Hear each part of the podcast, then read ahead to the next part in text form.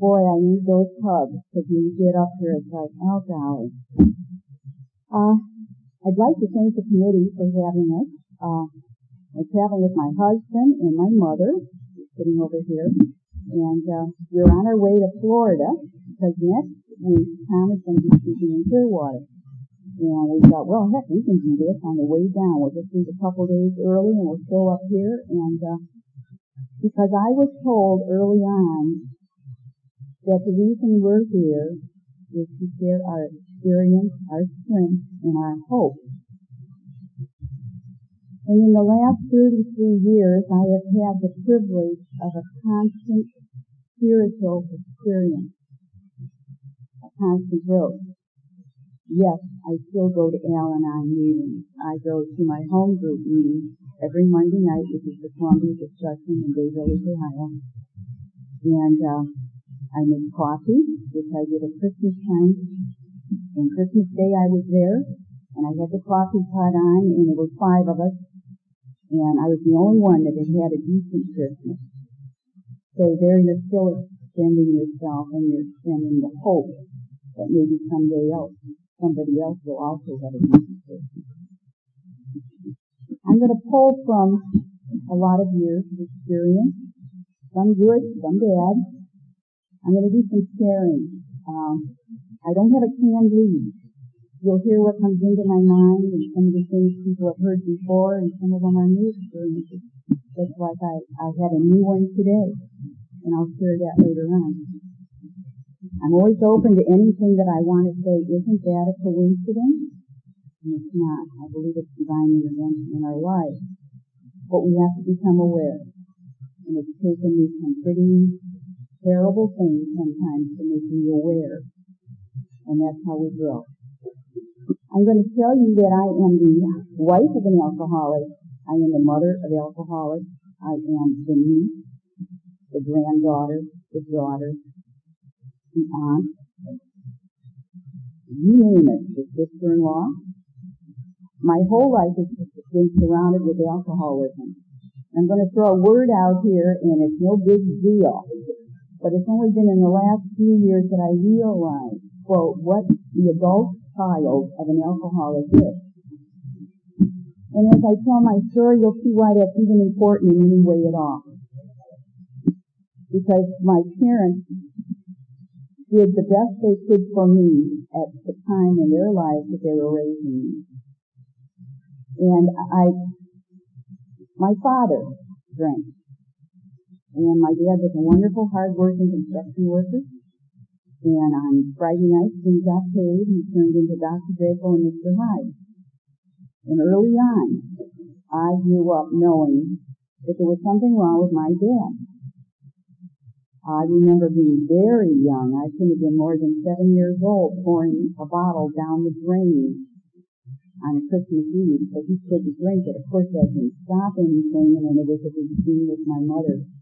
I grew up the eldest of three children. I had a sister four years younger and a brother eight years younger.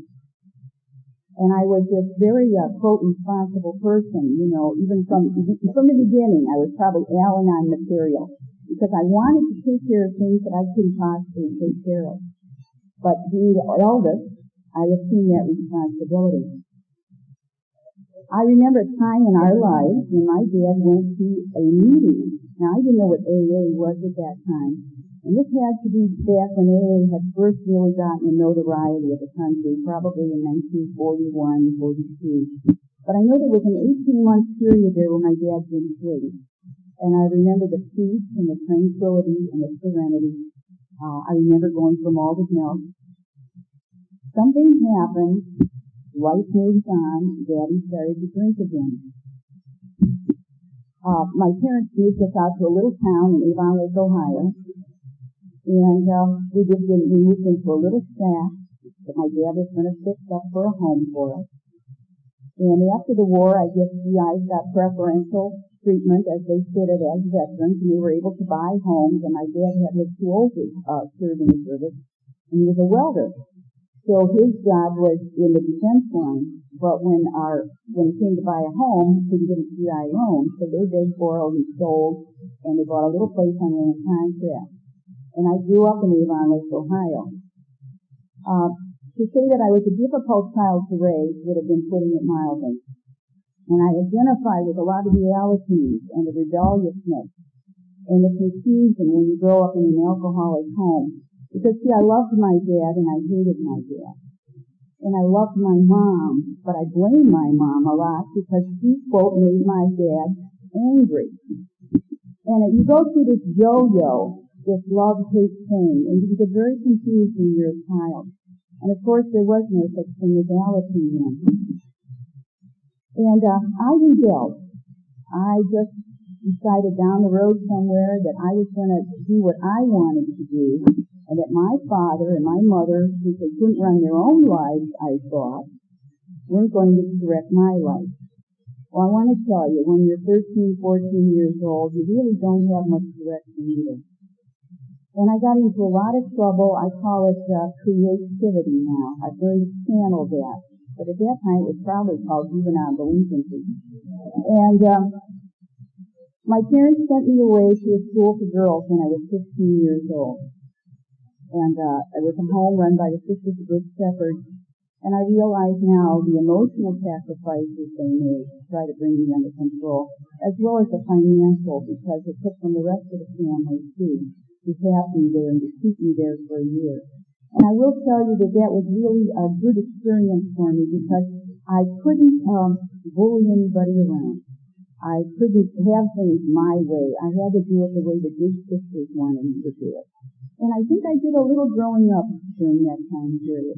I came home and I finished up my senior year of high school and I think I got my act together. I found out being in an all-girls school, you don't have boys to think about. You concentrate on your studies. And I pulled my grades up and I got into one of uh, Cleveland's prestigious nursing schools. I didn't go far enough away from home.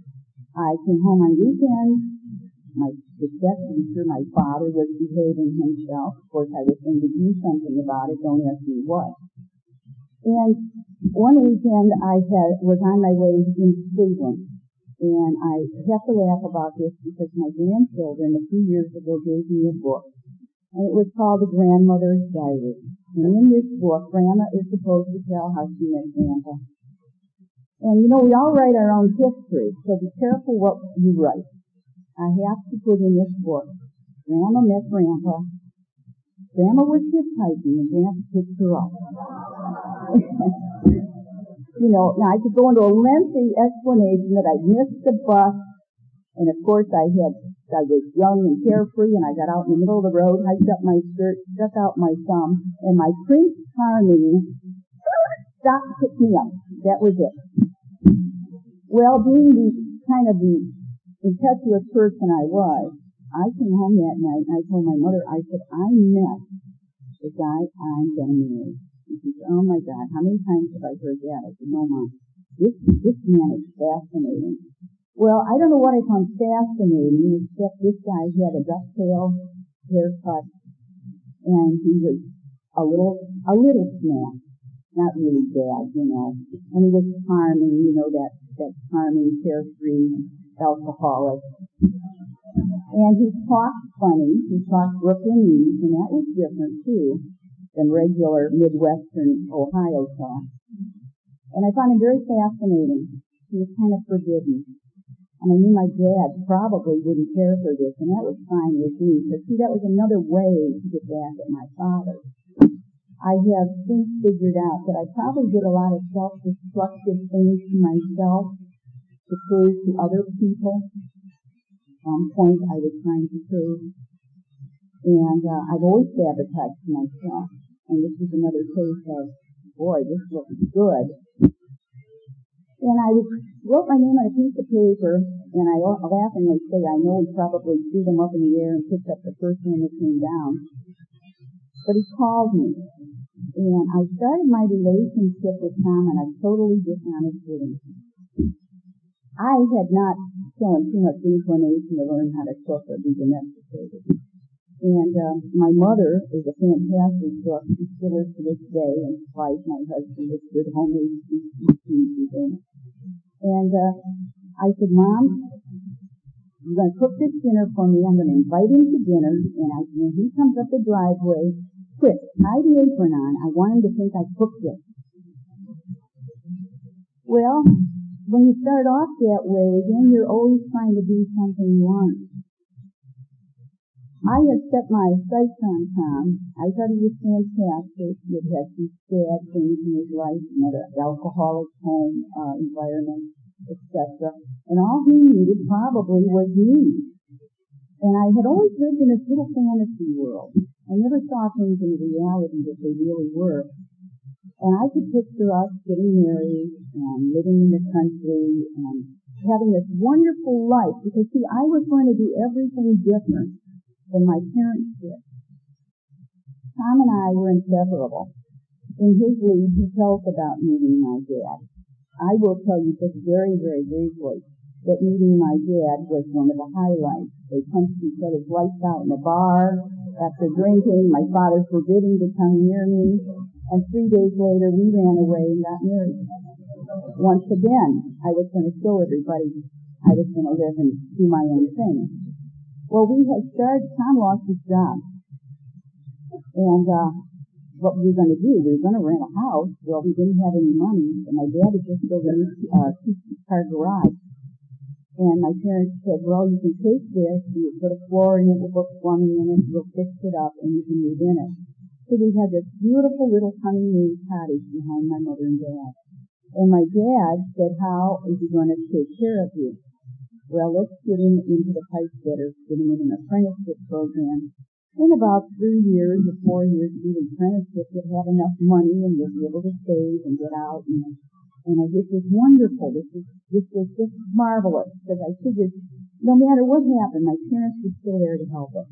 Thank God because as it happened, it was a long time coming until I started to live some of that fairy tale world that I had built up in my mind. You see, Tom was an alcoholic, and I didn't realize that. And I didn't realize the alcoholism was a disease. Consequently, every time we'd go out, we'd have a fight, there'd be an argument. I'd try to drink with him. I drank with him. We, we go to bars. But sometime during the night, I would do something wrong and counted drinks, acting like was looking at that woman over there. There'd be something, I'd set him off, and he'd bring me home, he'd dump me off in the driveway, and he'd leave. And sometimes he'd leave for all night, and sometimes he'd leave for three and four days. And when he came back home, I would beg him to stay with me and to tell me what I did, and I would try not to do that anymore.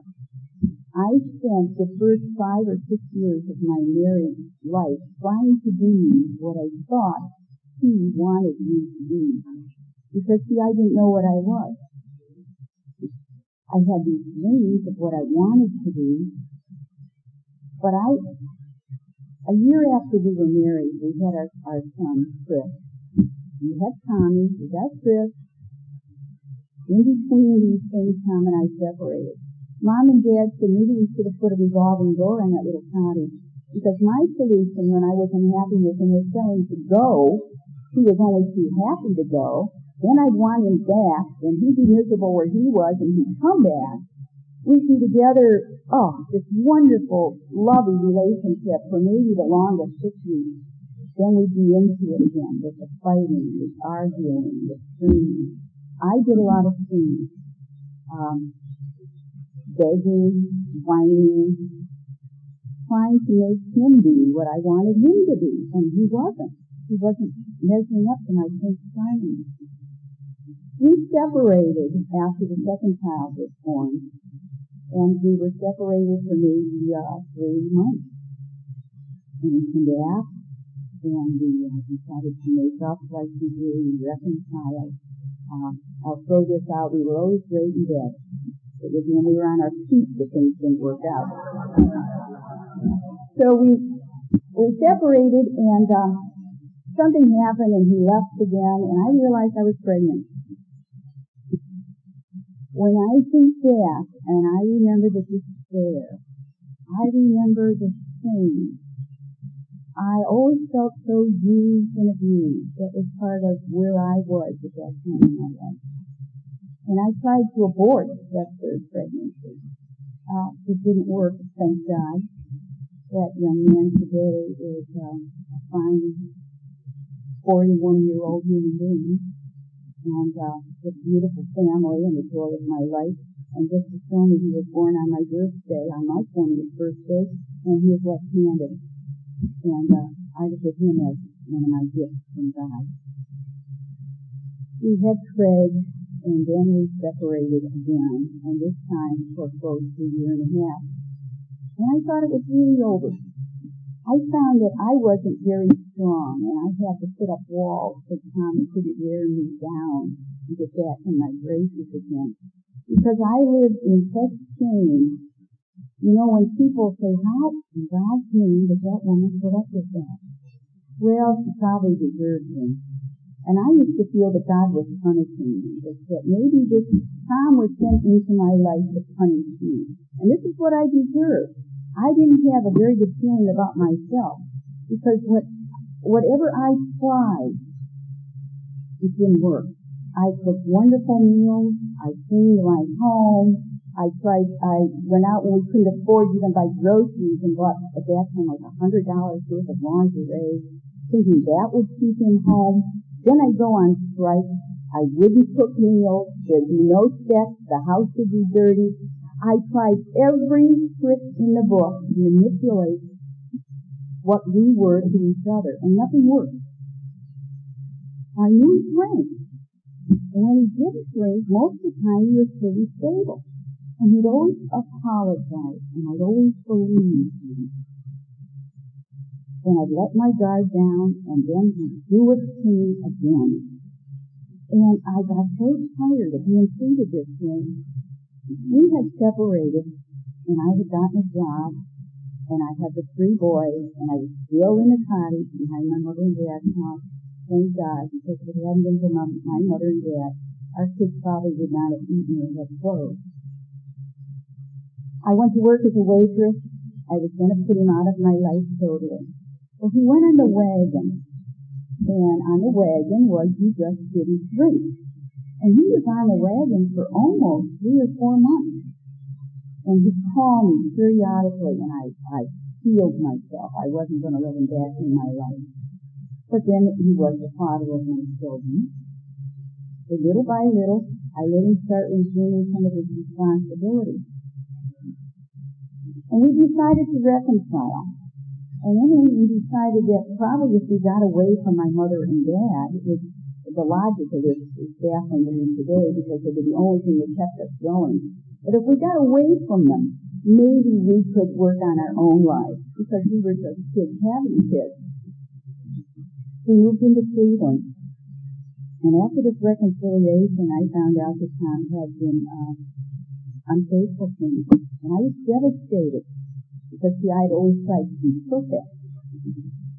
And um, when I found this out, and my pattern at that time was, if you hurt me, I will do something self-destructive to hurt you.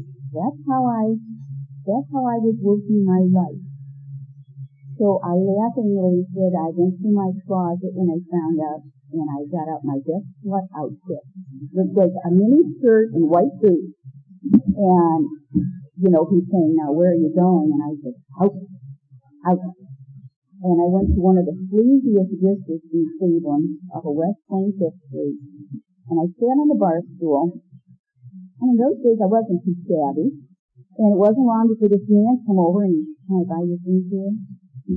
I suggest, and he turned to look into my eyes, and I will never forget this. Because he turned to look into my eyes, and I went, oh my God, my gonna face what I don't know what I'm gonna do. And this fella, he, he must have, he just felt like, oh my God, what have I done? Well, after he listened to me cry, and he figured out that I was just, quote, a real mixed up kid, because that's what I was. I wasn't yet 20 years old. And uh, he said to me, look, I'm going to take you home. And he said, and I'm going to put you, jump down the corner because I'm not going near where you live. But he said, I'm taking you home because you don't belong here.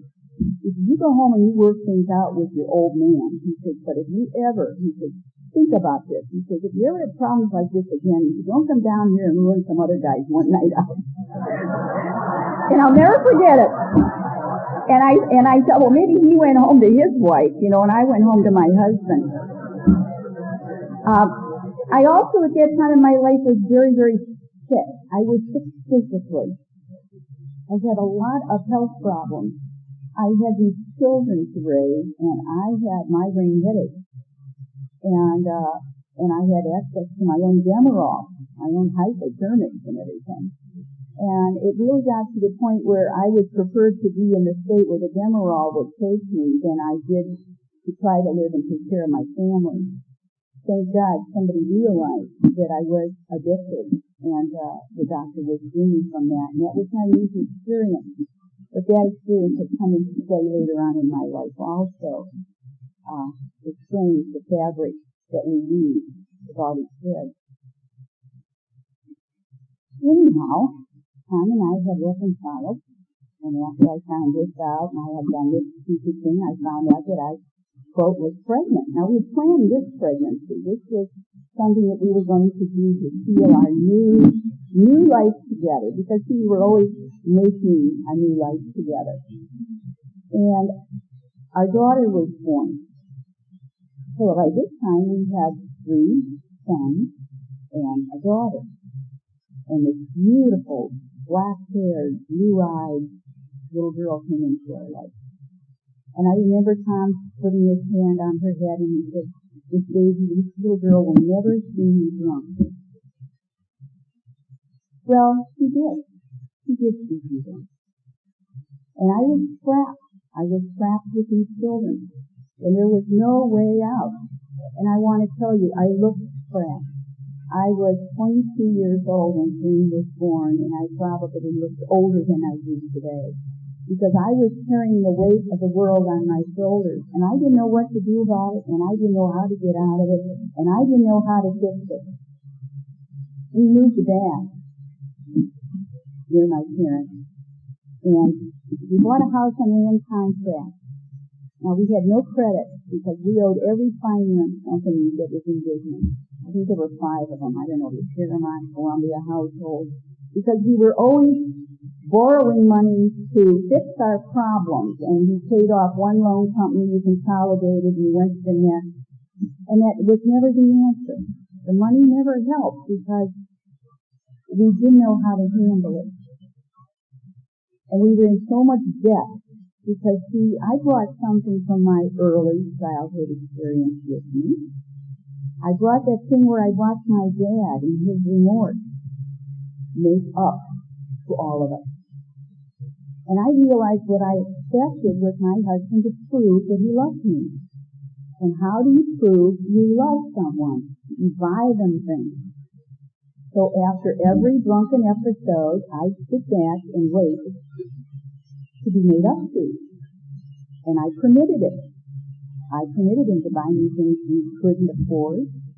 I went out and bought things we couldn't afford because I deserved them after what he had done to me.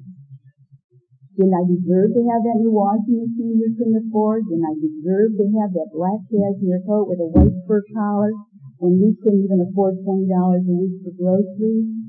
But see, in my mind, I had I would forgive him if he proved he loved me. That's what my dad did for us all the time.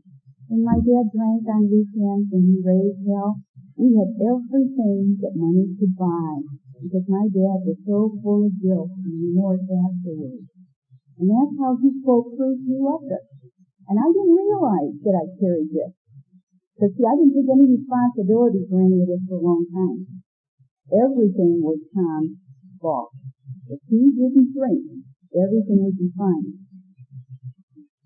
We moved back out to and we bought this little house on land contract and once again the promises were made. We'll buy this house, we'll fix it up, we'll put the white picket fence around it, and we're going to live happily ever after.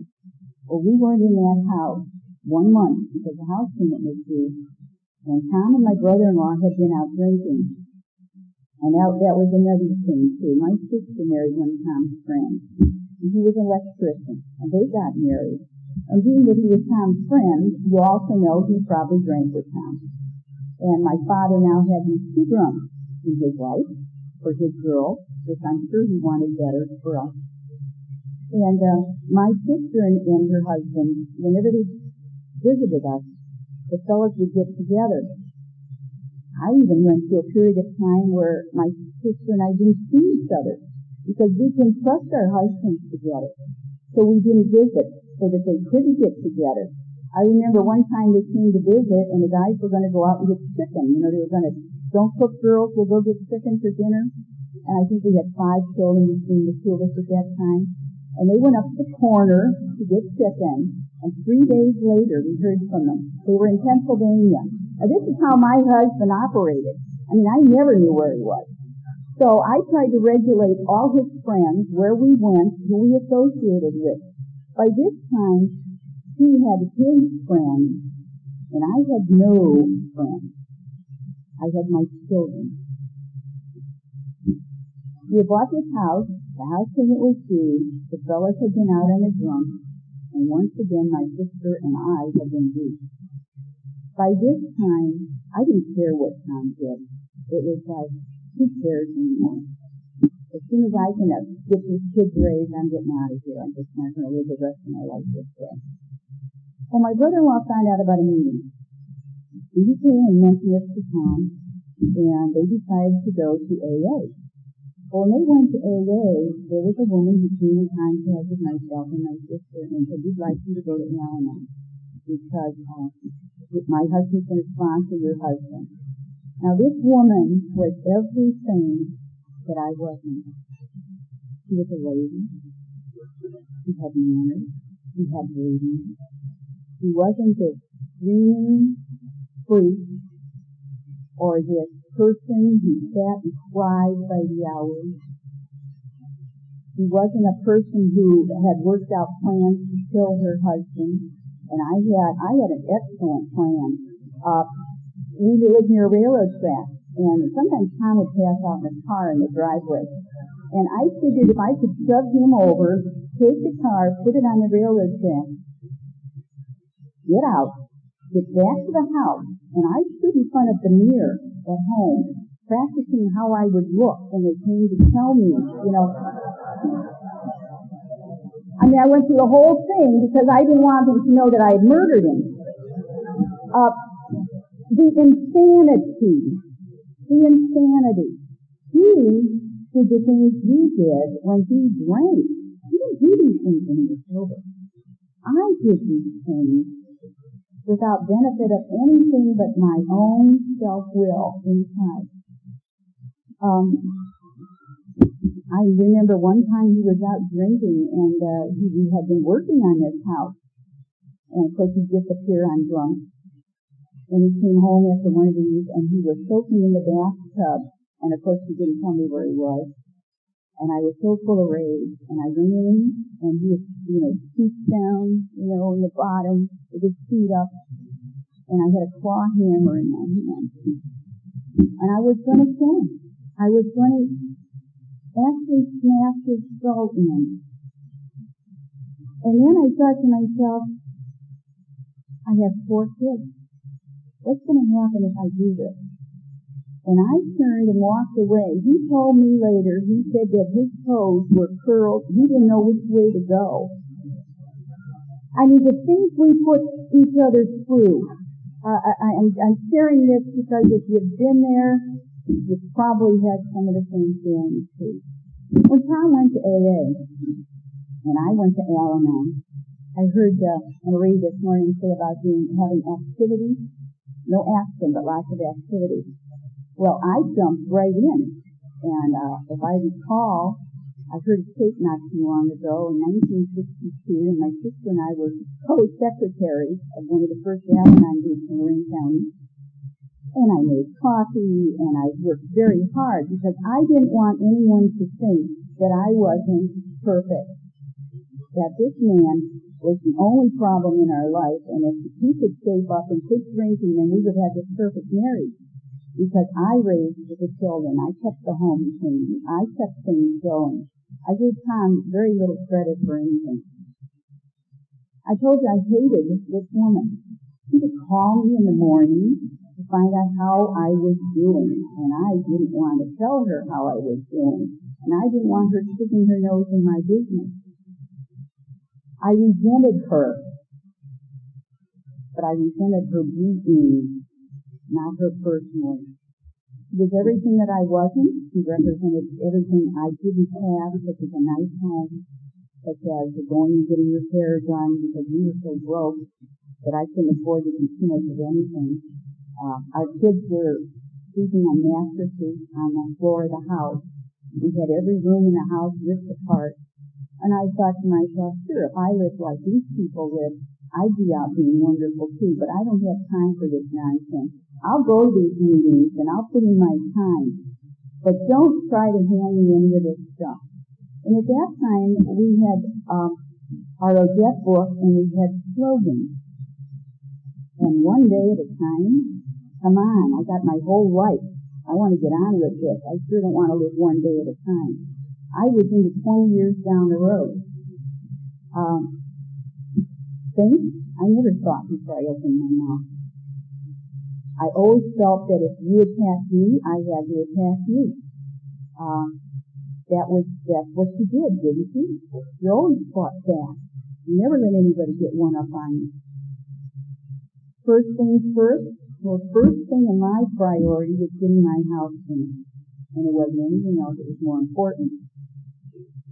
Well, Tom went to all these AA meetings. And he, uh, he was sober, but he wasn't getting anything done. And we didn't have any money and I go and I see all these quote successful people, and I was filled with envy. That's all I jealousy. And I go to meetings and I always see somebody who had a better husband than I had, and he worked his program better. And I was always comparing my husband to other men in the program, and uh, not realizing that he was just he just been planted. He was just going to start to grow. And I wanted all this now. Instantly. Instant happiness. Well, about four months into Tom's sobriety, uh, he had a chance to go out of town and work. And one of the men who was close to us had called and said, uh, Glenn, don't let him go. He's chasing fool's gold. And I thought, well, you're not living like we live, and I know what a construction worker on an overtime job can make as my dad was one. And if he can work and get some money, maybe we can get our lives together. He's sober. Not going to drink anymore. Get out there and make that money. So Tom left. And he left with my blessing. And he went to South Dakota, which was going to be the utopia for the initial basis. And he got out there, and of course he started to drink.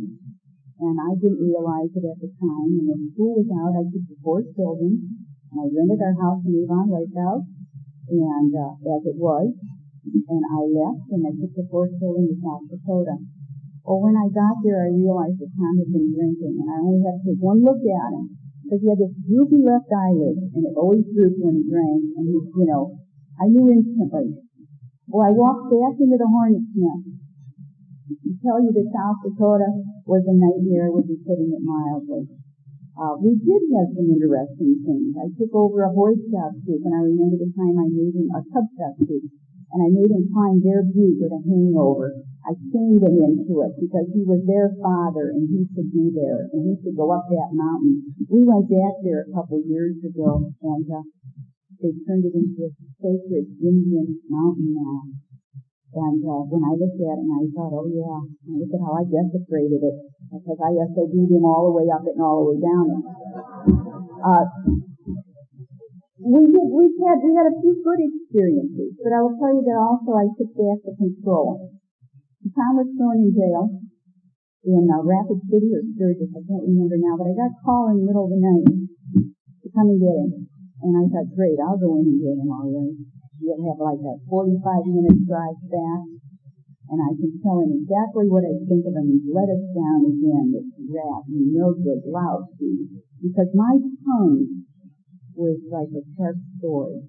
I've always been able to uh, use the weapon of sarcasm, which means tearing the flesh. I've always been good at that. And uh, that's something I had to learn in Al-Anon not to do. And uh, anyhow, I left my children in this ranch house, and I'm thinking in my mind, I can get in there and get him and be back in an hour, hour and a half, and I'll have a chance to get my vengeance on the way home. Well, I went off the road, and I don't know if any of you have ever been in a blizzard in the north, but I did the worst thing I could have done. I got out of my car because I thought I remembered there was a farmhouse. And the minute I lost contact with the front of the car, I was snowblind. And I remember rolling down into a ravine and crying that my God, my children are alone. My responsibility as a mother didn't dawn on me when I was set out to get revenge and get even. And I left my kids alone in that farmhouse. And if I died on that road, which I was sure this is what was going to happen to me, I was going to freeze to death. My eyes were froze shut. Uh, I was going to pay the ultimate price, wasn't I? Because my husband was in jail, and there was nobody with my children. And I think the oldest at that time was maybe seven. A fuel truck found me crawling in the middle of the road. And uh, they couldn't turn around. The roads were passable, but they took me in the car Sturgis, and I found somebody with a four-wheel truck that brought me back out to the farmhouse. And when I realized that I had endangered not only my own life, but my children's with vengeance one more time, I decided to leave town. Now I had gone through this exquisite love experience, and I had gone through the love-hate experience and I had gone through fear too. When I left town, I felt nothing. I absolutely could have looked through him like that extra time. I had made up my mind that the only way he could hurt me was if I let him come back into my life and if I allowed myself to love him. And I would never be set up by him again. Because see, I always felt that what he did was his deliberate setup to hurt me. And I did not realize that alcoholism is a disease. I to learn that. Why can I have a drink? Push it away and go on with my life and someone else can't. Because I don't have the disease of alcoholism. I have the disease of craziness, which I've had to learn to control, but I didn't have the disease promoted by the alcohol. When I left town, I come back to Avon Lake and I settled in with my children and about three or four months he came and knocked at the back door. And I remember just saying to him, if you have any decency left, leave us alone. Get out of my life so I had a chance to live. He went to New York and in his story himself about his suicide attempt. And I had him come back home. Because see, by this time I had come to the level where I could prostitute myself. I could sleep with this man for his paycheck because I just wasn't making it on my own money. And I thought if I have to come back, maybe at least I'll get some money. So I sent him there and came back to uh, Avon Lake. I think he worked a week. He came home. There was some kind of a scheme. He attacked me. Now that this was not the first time I had been attacked. Uh, I had been attacked before, but I always dropped charges. And this time I didn't. This time I pressed charges. We went to jail. Uh, my brother-in-law got him uh, to a meeting, and he got out. And he was put on probation, and I had a hammer over his head now. If you ever touch me, and I have free license, and I give this tongue, if you ever touch me again, you'll go to jail. You'll, get, you'll have to serve out your sentence. He and my brother-in-law decided to go back to AA. And uh, my brother-in-law, in fact, had sobered up and had his reasons. And uh, I really didn't care. But I got contacted once again to go to Al-Anon, and I thought I'll go because I don't want anybody to say that I'm not helping or I'm not trying. But I did not go for me because I still was not aware that there was anything wrong with me. I would tell you that I was a slow learner. I was active, but I did not take action. Tom got sober. and college even had a first year anniversary. And I was still uh, sarcastic, feeling sorry for myself, for me. Here he was, sober, and he was still living in this ripped up house and nothing was getting done and he wasn't doing anything I wanted him to do. And once again, see, I wanted him to take care of me, but I didn't do anything to take care of me. Uh, this program will develop you in ways you've never dreamed. Uh, I learned to drag things off of tree lawns and refinish and upholster. I learned to lay blocks. I paint. I wallpaper. I did a great deal of this in the beginning as a great martyr because he wouldn't do it. He was too busy going to the meeting. When I realized that actually it was a blessing that I finally took some responsibility for my own life instead of blaming Tom because we didn't have things. Now I have to, I took a positive view. It was like, oh yeah, you know, so I'll paint, so I'll fix that piece of furniture up. And one of the greatest compliments is he had somebody come into our home not too long ago and uh, he said to me, you know, I hope someday, he says, I can have all this junk like you've got here all fixed up too. And I was yeah, you can someday because that's what it was. It was cast off with things that I found and things that I fixed. But I didn't do it with that good feeling for me. I did it with resentment toward my husband. And Al-Anon helped me learn to change the attitude. Tom was sober probably 18 months. And things weren't going real well for us. I was not happy. And I came up a stairway, and you live in a house that's remodeled, it's got open two by fours, and all the way up that stairway, I had punched the two by fours with the back of my hand. When I got to the top of the steps, my hand was all bleeding, and I didn't even realize it. I looked down and I thought, my God, I am a resentful, vengeful person. And I think for the first time, I realized that a lot of our problems were also me. I went back to my Al-Anon meeting, and I finally went back and started to listen.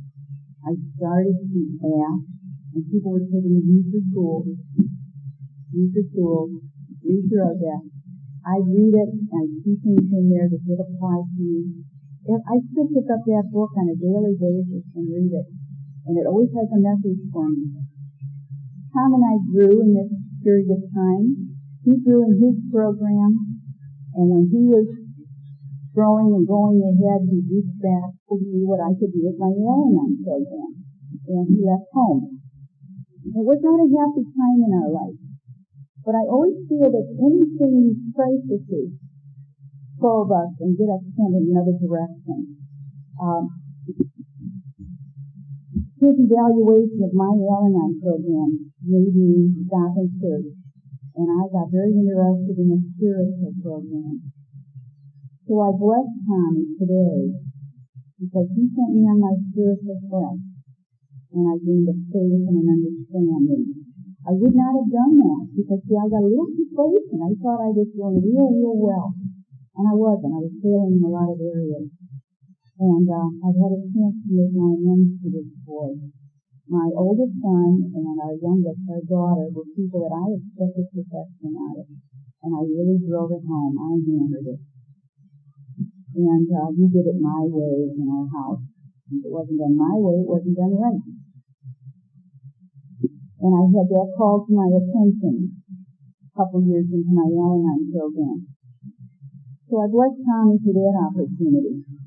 Our daughter, Colleen, when she was 23, uh, decided that maybe she was alcoholic. And the way she decided this was she'd gone to meetings with her dad for years and years.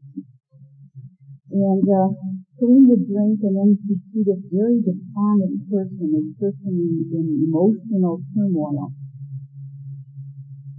And I had enough Al-Anon by that time to not try to tell her what was wrong with her. And thank God I jacked off. She had communication with her dad. She went to a meeting. She come home and she said, Mom, I gotta tell you something. I heard a woman speak tonight. But I didn't identify with her drinking pattern. God, I identified with her emotions. I thought, yes. I knew this. Your dad knows this. Now you know. She set out, got all involved in her in her AA program, and uh, they spent many a happy hour discussing their program. Her brother Chris, six months later, decided that maybe there was something wrong with him. Now, he had come to us many times to say, what do you think? And we'd say to him, what kind of problems is it giving you? And, uh, Chris's life wasn't going real smooth. He worked hard, they didn't seem to have any money, nothing got done, spent a lot of time drinking, partying. And he finally came to the decision six months after his sister that he also was an alcoholic. And I'll tell you a cute little story because during one of his drinking episodes, um, one of the other sons came and said something about Chris being down in this bar and raising hell, and we were in the living room. And here's Tom with 20 years of sobriety, and he says to I'm going to go down there and drag him out of that place. He was so mad, and I'm holding on to him saying, no, no, you need Al-Anon. You can't do that. You know, when it's your own, it's the hardest thing, quote, you can. You know, I could cut him out of my life, but my kids, my children, that was very difficult to be cast with love.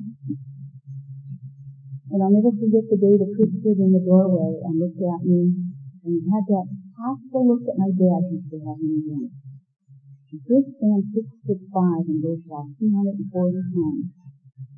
And I want to tell you, he scared me. And I told him that. I said, I love you with all my heart and soul. But I said, you frighten me, and I don't deserve to be frightened. Don't ever come here drunk again. I think that was one of the hardest things I ever had to do. And he didn't run right out and join AA, but within six months, he started coming to meetings and hanging around. He now has a 13 years of continuous sobriety. And that also has come back into our lives. You're never, you never give a gift away if you don't receive a gift. Tom and I had two recovering alcoholics. We had our programs pretty well together and wasn't life beautiful. Well, we moved that daughter of ours at 26 years of age to Florida. Daddy and I took her down, moved her into her first real apartment. And she had written us these beautiful letters before she left. Uh, she was, it was Mother's Day, May 1985. And she uh, had given me this letter telling me what I had meant to her in her life and thanking me for making her a strong woman and how her father was her spiritual guide in life, but I was her guide towards the hard realities of life. I have to thank Al-Anon that my daughter was able to think, to think over the king. And they really made that possible through her. We moved into her apartment, we said our goodbyes. And uh, I came home, and three days after in and then broke into her apartment and killed her. And when I got that phone call, my world crashed. Now I will share something with you when I talk about divine intervention. Today we were standing in a line and we were waiting to eat. And there was a woman in front of me and she had on her Al-Anon jacket and we started talking. And I saw a book in her hand and we found out by talking that we both belonged to the same support group. And we were able to share. He was able to talk, and I was able to talk and listen. And that's what our program has done for the both of us. I don't believe that was an absolute coincidence that we happened to be standing next to each other and we were able to share. I believe that's the spirituality of this program. We also needed a wheelchair for my mom to get her over here. And uh, Bill, wife Ann, has a son who works for a medical supply company. And when I mentioned this at 12.30 this afternoon, by 1 o'clock, I had a wheelchair at the door. Um, wasn't that a coincidence? when Karina was killed, Tom and I went separate directions. I had had enough Al-Anon to learn to stand on my own two feet. And I knew that if I could get through one day at a time, and that's all I ever tried to handle, I never knew the true reality of that before. You had this perfect world. And what happens when your perfect world comes tumbling down? You no fault of your own. You hang on with your fingernails. You let the love and the support of this program, the friends, all the people that you have met, hold you up when you can't hold yourself up. I will not tell you that 11 years have taken away the pain. I still miss this terrible. But the vacuum that her life took out of our life has been filled with so many young women with family. I have all kinds of young women in their 20s and their 30s who see now come back into my life. And uh, one of my friends had a girlfriend. She spent a lot of time at our home growing up. We lost track of her. She came over to our AA home. They had a Women's Death who started to write me. Through that relationship, has had an understanding of her own alcoholic mother, some of the things that happened to her as a child. I was able to stop in Montana last year and hand her the new Al-Anon book, This is how it works. Another girl I went to high school with, her granddaughter was murdered, and I was able to uh, be there to help them and hand her daughter the Al-Anon book. She came to a conference with her conference in Texas and said, I think I need this program. God works through the people that we meet, and He speaks to us through each other if we listen, if we're open. I don't know if I do this open if I haven't had this loss in my life. Uh, an awareness of people, uh, a love for people, a sense of uh, each person is precious, knowing that you can do nothing about anything that's happening, grant me the serenity to accept. I do know that I have not lived my life in hate or resentment of the man that killed our daughter. He is in prison. He is serving four consecutive life sentences. I hope he serves every day of it. But I cannot give him the right to live rent free in my mind. And if I carry hate and resentment, I'm not going to do anybody any good. When we went to Florida, you know, to the criminal justice process, there was an advocate there. We're to carry these principles in all our affairs. I do volunteer work as an advocate. I work with other survivors of homicide. Somebody said to me, how can you do that? That's what I've had to do. When I mentioned briefly that Tom and I took different directions, a lot of families don't survive the best of times. And until you have experienced this, you wouldn't know. If you have buried one of your children, you do know the pain. You know the extreme on your relationship. You can't support each other because you've got always be holding yourself up every day. Tom eventually had a breakdown. And I'll tell you a, a, a beautiful story because uh, I'm to get little bit of his lead because my son had something to do with it. Our son had something to do with it. When Tom had his breakdown and I realized that he was really losing it, he did not drink, but he he was really having some problems. And um, I knew that my son was on a golf course because in our neck of the woods, if the guys aren't at a meeting, if they're not at a coffee shop and the weather's decent, we're on a golf course. So I knew that he was at a local golf course just down the street, and I went up there, and another spoke, divine intervention. Here comes these four guys strolling in off the nine. And he took one look at me and said, Mom, what's wrong? And I said, this is your dad, and he needs help. And I can't help. Took these two guys, himself, And he put his arms around his dad and he dad gave it to him. And took him to a hospital. And he walked his dad back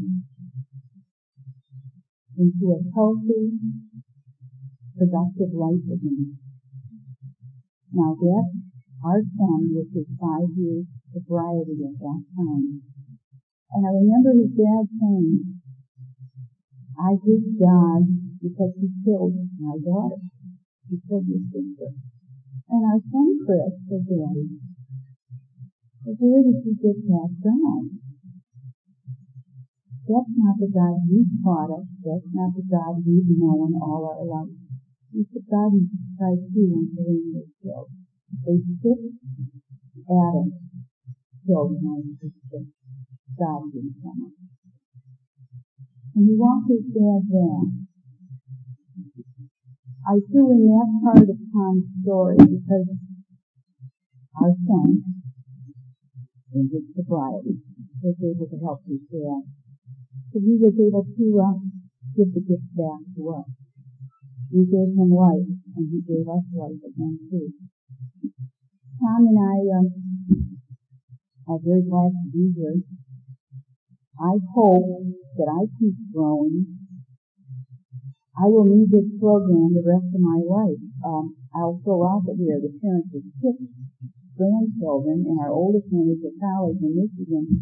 And um, not only have we gone through this with ourselves, our parents, you know, our sons, our daughters, I, I'm seeing some things in my grandchildren, and uh, it's, you know, you sit back and you think, oh my God, you know. But I'm not reacting. I thought I had to quote react. I thought I had to sit. And Al-Anon has taught me that I don't. That I have choices how I behave.